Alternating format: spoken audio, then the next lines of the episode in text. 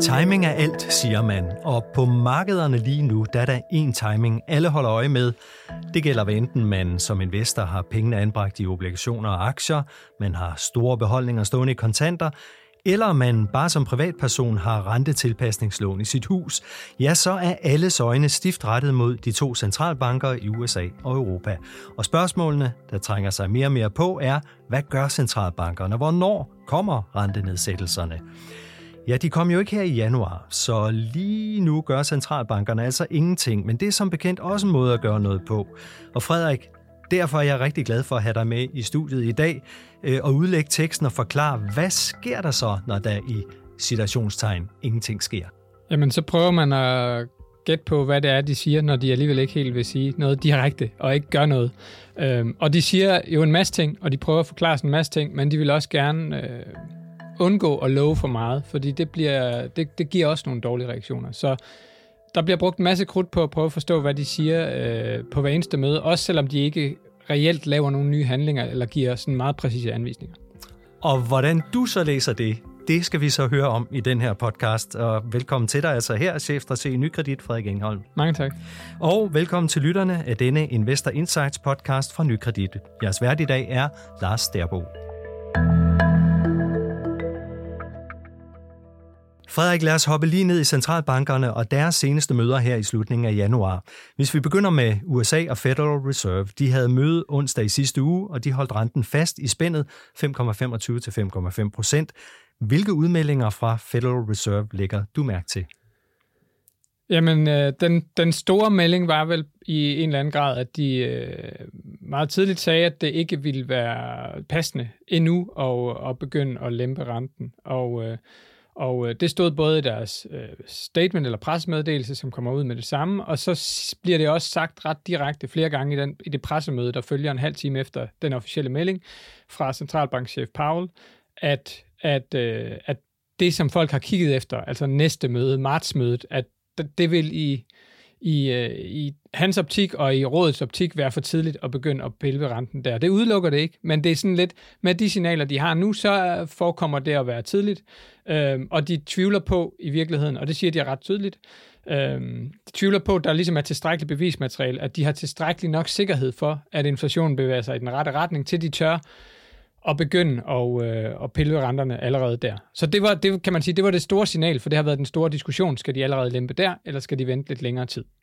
Og, og du siger, hvilke signaler de kigger på. Øh, I skrev efterfølgende i jeres referat, at øh, de venter på more good data, not better data. Det forsøgte jeg så at oversætte lidt og komme lidt i tvivl, men hvis jeg læser det rigtigt, så er det altså flere data, der fortsat peger den rigtige vej, og ikke bare hvor bliver bedre, bedre, bedre. Eller Nej, hvad jeg tror du? faktisk, det betyder, at, at hvis bare de får noget data, der peger, der understreger det, de ser lige nu, så er det faktisk nok. Vi behøver ikke engang have nødvendigvis, at, at der kommer sådan helt nye signaler, at inflationen kraftigt øh, falder yderligere, eller at, øh, eller at øh, arbejdsmarkedet går markant ned i gear, som er egentlig, hvis man går ret kort tilbage, så har det nok været vores udgangspunkt, at de ikke kunne leve helt med den styrke, der var i økonomien endnu, og de blev nødt til at se en større opbremsning. Den position underminerer han lidt ved at sige, at de behøver egentlig bare at se, at den opbremsning, vi allerede har fået, den bliver sådan ved med at være intakt, og at vi stadigvæk ser sådan en overordnet tendens til, at inflationen falder, uden at der sådan kommer en voldsom øh, acceleration i bevægelsen. Så, så jeg tror egentlig bare, det handler om tid. Det handler om, at der ikke sker det modsatte. Det handler om, at inflationen ikke begynder lige pludselig at tage til igen. Det handler om, at arbejdsmarkedet ikke accelererer. Alene på baggrund af, at vi har jo de sidste to-tre måneder allerede fået nogle lavere renter. Det har vi jo fået ikke, ikke ved, at øh, centralbanken har sænket dem, men ved, at markedet har forholdt sig til, at det kommer til at ske. Og så, så, så allerede i det punkt begynder markedsrenterne at være lavere, og det kan vi komme lidt tilbage til sidenhen. Men, men, men så på den måde kan man sige, den ændring i, i tankegangen, det er, at virksomheder lige pludselig faktisk, hvis de laver en, en, en øh, udsteder en femårig obligation til at finansiere en fabrik, så kan de faktisk gøre det billigere nu, end de kunne, betydeligt billigere nu, end de kunne for for, for 4-5 måneder siden. Og, og, og det har jo, kan, kan potentielt have en effekt, der lige så stille trækker økonomien i en stærkere retning. Og det, skal de, det, det er de jo bange for at se, fordi de stadigvæk har en inflation, der skal komme på plads. Så de, de kan godt leve med den vi styrke, vi har i økonomien nu. Bekræftelse på, at vi står på det her sted, hvor det går den rigtige vej, og hvor der ikke er vildt meget kul på, men dog udmærket kul på. Øh, men det skal nødt begynde at accelerere. Et, et af de tal, man ser, når man øh, skimmer, øh, hvad, hvad er det for ting, der er i spil, det er arbejdsmarkedet derovre. Det kan jeg se er stadigvæk ganske varmt. Er det for varmt for dem? Nej, men det er lige på vippen, og det er også derfor, at, øh, at, at, at det, skal ikke, det skal ikke bedres. Og, og der snakker vi ikke nødvendigvis, det er jo det svære ved det her, det er jo diskussionen, hvor mange nøgletal skal de bruge, før de ved, at det ikke er i gang med at ske. Men, men, men, men, men når vi snakker en, en, en, en, en rentesænkning i løbet af et, to, tre møder, så er det jo spørgsmålet om, hvor, meget, hvor mange nye nøgletal kan de nu få, der bekræfter dem i, at de, de egentlig står det rigtige sted i økonomien i forhold til, hvad de tænker i dag. Så der er også sådan et eller andet, hvor meget bevismateriale skal de, skal de indsamle. Men arbejdsmarkedet er det de steder, hvor man kan, man kan, man kan, man kan stille sig spørgsmålet, er vi på plads? Fordi du, du har helt ret i, en, sådan en, en, en gængs måde at tænke på, hvorvidt arbejdsmarkedet er overophedet eller ej, det er at sige, hvad er centralbanken eller økonomers bud på, hvad sådan er en neutral ledighed? Altså en ledighed, der ikke rigtig bidrager til at piske inflationen op. En ledighed, der ikke bidrager til og, øh, og, at piske lønningerne opad. Og det vil sige, at den må, den må gerne være lav. Vi vil gerne have alle i beskæftigelse, men den skal helst ikke være så lavt, så vi synes, at så vi, så vi ser et overophedet arbejdsmarked, hvor virksomhederne prøver at rive øh, medarbejderne ud af hænderne på hinanden, og på den måde byder lønnen op. Det, det, det vil formentlig understøtte et inflationsbillede, der er stærkere end det, centralbanken kan leve med. Og lige nu har vi en ledighed, som centralbanken selv tror sådan, i normale tider, hvor vi ikke har et inflationsproblem, skal ligge omkring 4%, og den hedder 3,7 nu, så vi, og vi, det laveste niveau, vi nåede til, lå ned omkring 3,5. Så vi har kun set en marginal stigning i ledigheden, dog tættere op imod deres målsætning. Vi ligger stadig under den, men ikke ret langt fra. Hvad er nok, hvad er ikke nok? Jeg tror, en relativt lille bevægelse i den rigtige retning op imod deres, øh, og det vil selvfølgelig betyde, at så er der nogle flere ledige, og det er en, øh, en, en skam selvfølgelig for de mennesker, der er berørt af det, men man skal bare have sig for øje, at den anden den anden ligevægt er uholdbar. Den skaber et inflationschok, som de fleste mennesker har mærket. Det er også ret ubehageligt. Så der er, øh, der er en eller anden balance, man skal finde sig, og den er vi ikke helt på endnu, men, men Federal Reserve har en idé om, at der kommer vi til at bevæge os hen. Men hvis vi lige tager så, og hvis jeg oversætter øh, dine nøgletal der, hvordan det ser ud, så ser det altså fornuftigt ud. Ifølge jeres vurdering, hvornår mener I, at Federal Reserve øh, finder på at sænke renterne? Det tror vi, de gør om to måder, og de holder cirka møde hver halvanden måned, det vil sige i starten af maj er næste gang, vi, øh, vi tror, de, øh, de vil sænke renten. Det er en øh, ændring i jeres øh, prognose i forhold til, da vi talte sammen sidst i midten af december. Da sagde I, at I forventede, øh, at øh, Federal Reserve ville nedsætte første gang den 31. juli. Det vil sige, altså nogle møder senere. To, to møder to senere. Møder senere. Ja. Ja. Øh, hvad har fået jer til at rykke de her to? Jamen, det har været signalerne fra Federal Reserve, og, øh, og, og det, der er jo altid er svært, det er, at der er en masse individuelle medlemmer, der udtaler sig. Øh, og så skal vi prøve at vurdere, hvor, hvor centrale er de i beslutningsprocessen, hvor, øh, hvor centrale er de i styringsrådet, altså hvor meget bliver der grundlæggende lyttet til dem, hvor, meget, hvor, hvor, hvor, øh, hvor, hvor, hvor tæt ligger de på sådan den, den, den neutrale eller centrale holdning i styringsrådet, er de sådan en, det man kalder en due eller hø, der ligger på yderfløjen og, og, og sådan prøver måske at påvirke stemningen i en eller anden retning, eller er de en af dem, der ligesom, er de blandt dem, der, der, der sådan sætter tonen eller sætter scenen for, for møderne. Og, øh, og, og det er altid svært at vide. Især i den her periode, der har det faktisk været sådan, at nogle af dem, der normalt er blevet betragtet som duer, lige pludselig har optrådt meget mere firkantet. På grund af det inflationschok, vi har haft, så har folk taget nogle nye roller, tror jeg. Altså, det er jo ikke noget, de har aftalt, men det er noget, de, de har ligesom vurderet det her til at være en større bekymring, end, man, man, end de normalt har vurderet øh, inflationstruslen. Og så har der været andre af dem, man normalt tænkte var høje, altså dem, der er bange for inflation og gerne vil stramme politikken meget, der har, har ageret anderledes. Så det har været ekstraordinært svært. Men vi har fået nogle signaler og fik i december nogle signaler fra flere medlemmer, der indikerede, at de her lempelser var tættere på, end vi havde regnet med. Øhm, og, og det er det, der har fået os til at flytte, på, på, øh, flytte barn lidt, lidt fremad, kan man sige, eller, eller rykke den lidt ned for, hvad der skal til, før de, de hopper over den. Øhm, jeg vil sige, der er stadig meget stor usikkerhed om det her. Øh, på trods af, at de lige nu siger, at de ikke kommer til at gøre noget marts, så er der stadig en del i markedet, der forventer det. Øh, jeg synes for mig at se, at risikoen måske snarere, at vi, at vi, øh, at vi, lidt, at vi er lidt for tidligt på den, men det er der som sagt stor uenighed om i markedet. Men altså, markedet har en sandsynlighed i marts for øh, en vis sandsynlighed for, at de gør noget, og ellers derefter er der en, en ret stor enighed om, at fra maj måned og frem, der vil der lever, blive leveret øh, sådan ryg på ryg øh, lempelser.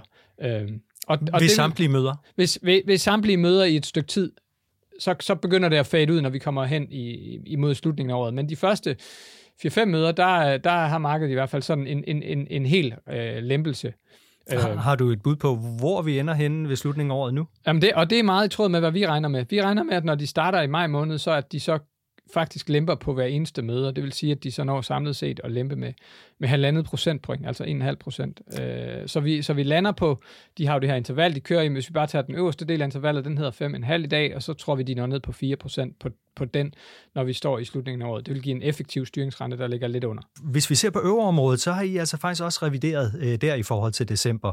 Øh, hvilke udmeldinger lagde du mærke til sidst øh, hos øh, Lagarde og kollegerne? Ja, de holdt, de holdt deres møde en, en, en uge før, og, øh, og jeg vil sige generelt, så, så har de, hvor Federal Reserve ligesom har omfavnet, at nu er diskussionen om lempelser startet, det var også det, han snakkede om, derfor går han også direkte ind i diskussionen af, hvorvidt marts er en realistisk mulighed, så, så prøver øh, ECB sådan lidt at skubbe det lidt længere væk. Og det er sjovt, på en eller anden måde, al den stund, at vi har haft en, en amerikansk økonomi, der voksede meget solidt i 23. Vi har haft en europæisk økonomi, der står helt stille. Alt tyder på, at vores stadig står stille, måske endda går lidt tilbage. Øhm, og, øh, og, og, og det meste, der tyder på, at den amerikanske stadig oplever fremgang. Så på trods af, at vi har en økonomi, der står i et, et lidt andet gear, så er der en anden øh, hvad skal man sige, sådan forsigtighed i udmeldingerne fra ECB, og i særdeleshed vil de gerne have noget også dem noget mere bevismateriale, men de vil faktisk gerne have bevismateriale for, at tingene rent faktisk, øh, for eksempel på arbejdsmarkedet og på lønsiden, ikke, øh, ikke bliver øh, forværret, eller hvad man nu skal kalde det. Og i deres, i deres, i deres objekt, øh, fra deres perspektiv, der handler det altså om, at, øh, at lønningerne ikke stiger for meget, for de er jo bange for, at det er det, der så skal sætte sig, sig fast i noget ny inflation, især på, på, på, i servicevirksomhederne, der så hæver deres priser noget mere, og så kræver øh, arbejdstagerne bagefter gennem fagforeningen måske øh, kompensation for det, og så har man den spiral, man er bange for. Men det som, så det er det, som ECB de hæfter sig meget ved, det er, og det gjorde de faktisk også ved det foregående møde, det er, at de vil gerne have noget bedre, øh, nogle, bedre, nogle flere indikationer på, at lønniveauet ligesom øh, ikke bliver ved med at stige, men måske endda begynder at tage lidt af. Og de pegede på nogle nye ting, eller lidt flere ting, der måske indikerede den bevægelse, men, men, men, men, men ville altså gerne have også dem en større sikkerhed, og måske faktisk en, en, en, lidt, en lidt en svækkelse af data på den front. Og også, dem står, også de står med det problem, at arbejdsmarkedet faktisk jo ikke har vist de signaler, vi, vi normalt vil forvente, altså en svækkelse af beskæftigelsen eller en stigning i ledigheden sådan af, af lidt større kaliber. Vi har ikke set øh, faktisk nogen af delene i, i eurozonen, på trods af, at vi har haft den her periode, hvor væksten har stået stort set stille. Det er faktisk sådan lidt et, en gåde, hvorfor det er sådan. Øh, nogen har peget på det her med, at virksomhederne har haft så svært ved at skaffe arbejdskraft op til det her forløb, at de måske også er mere tilbageholdende med, selvom det måske halter lidt, og, og, og, og lade folk gå, fordi de håber, at når vi kommer forbi en periode, der måske var et år, halvandet, hvad ved jeg, så, så har de brug for dem igen, og så tør de simpelthen ikke skille sig af med dem. En økonomi, der ikke vokser, den vil normalt fordi vi har øh, produktivitetsfremgang, fordi vi bliver bedre, så vil, den normal, så vil det normalt være forenligt med et, en, øh, en faldende, svagt faldende beskæftigelse og en stigning i, i ledigheden. Mm-hmm. Der er altså en vis optimisme der, som gør, at de holder fast. Ja, de, holder i hvert fald, de har i hvert fald indtil videre holdt fast, og, og desuden så skal man huske, at forskellen på de to centralbanker er, at den amerikanske har et, et mere holistisk mandat. De skal sikre det, man kalder fuld beskæftigelse. Det har de så rigeligt gjort med, at en arbejdsløshed, der er under deres eget gæt på, hvor den fulde beskæftigelse ligger. ECB har et mandat, der hedder at sikre en inflation, der er på plads som ligger ned omkring målsætningen på de her 2%, ikke andet. Og det vil sige, at de skal egentlig blive ved med at kæmpe for at få inflationen der ned, indtil den er der. Og det skal ikke forstås sådan, at den skal være der, når de begynder at lempe renten. Det betyder, de kigger lidt fremad, for de kan alligevel ikke påvirke inflationen næste måned eller næste måned igen. De kan påvirke den om et år eller, eller to. Så, så de skal sætte en politik, der sikrer, at inflationen er der, hvor den skal være om, i løbet af et par år. Øhm, så, så, og det er den måde, de agerer på, og det er måske også derfor, de har en tendens til at være lidt mere inflationsforskrækket, lidt mere forsigtige, og jeg, synes, jeg vil jo synes, at alting taler for, at de klart hurtigere end den amerikanske centralbank kunne tillade sig, hvis man kigger på de økonomiske virkeligheder, og sænke renten. Øh, virkeligheden er nok, de kommer til at gøre det meget tæt på hinanden. Det er i hvert fald vores bedste bud. Og hvornår er jeres bud? Hvornår? Går det, det hedder så i april, men i virkeligheden er det også om to møder. Det er bare fordi møderne ligger lidt for skudt timet af hinanden. Så vi regner med, at ECB, vi regner bestemt ikke, at ECB kunne finde på at gøre noget på deres næste møde i marts måned, og så har de øh, næste næste møde, der ligger i, øh, i øh, midt-slut april, og det er der, vi tænker, de, de sandsynligt kan starte det her. Men også der synes jeg, at risikoen for mig at se klart er, at, øh, at de er mere forsigtige i forhold til at risikere noget på inflationssiden, og dermed kommer til at, at holde renten for højt i lidt længere tid. Og jeg synes også, faren er, at de kommer til at gøre mere skade på økonomien, end, end, øh, end godt er, øh, forstået på den måde, end der i virkeligheden var brug for. Fordi jeg synes, alt peger på, at de faktisk har lykkedes med allerede nu at, at få ret godt styr på inflationen, selvom det kommer med lidt forsinkelse. Så, så, så vores frygt er mest, at de bliver for konservative i deres tilgang og holder renterne for højt for længe. Du nævnte tidligere, at markedsrenterne jo har reageret faktisk anderledes. De har jo sænket, de er faldet over de seneste måneder. Hvorfor øh, hører vi ikke bare centralbankcheferne tordne imod markedet og sige, øh, nu tager jeg altså så gruelig fejl, hold nu op med det der? Jamen, øh, det, det, det har de måske, de har antydet det. De har antydet, altså ECB var faktisk ude at sige, chefen var ude at sige, at, øh, at hun tænkte, at sommeren var et godt tidspunkt, og sommeren kunne være et godt tidspunkt. Og det sjove er, at de bliver ved med at sige, at de ikke er tidsafhængige, de er dataafhængige. Det betyder altså, at de kigger på nøgletallene, og når de er på plads, så gør de noget. Det handler ikke om et bestemt tidspunkt. Og alligevel begiver, be, øh, begiver specielt øh, Christine Lagarde, altså ECB-chefen, sig hele tiden ud i, ved en eller anden lejlighed, og sige et eller andet om tidspunktet alligevel, hvilket er sådan ret fjollet, fordi det passer ikke rigtig med det, de ellers siger.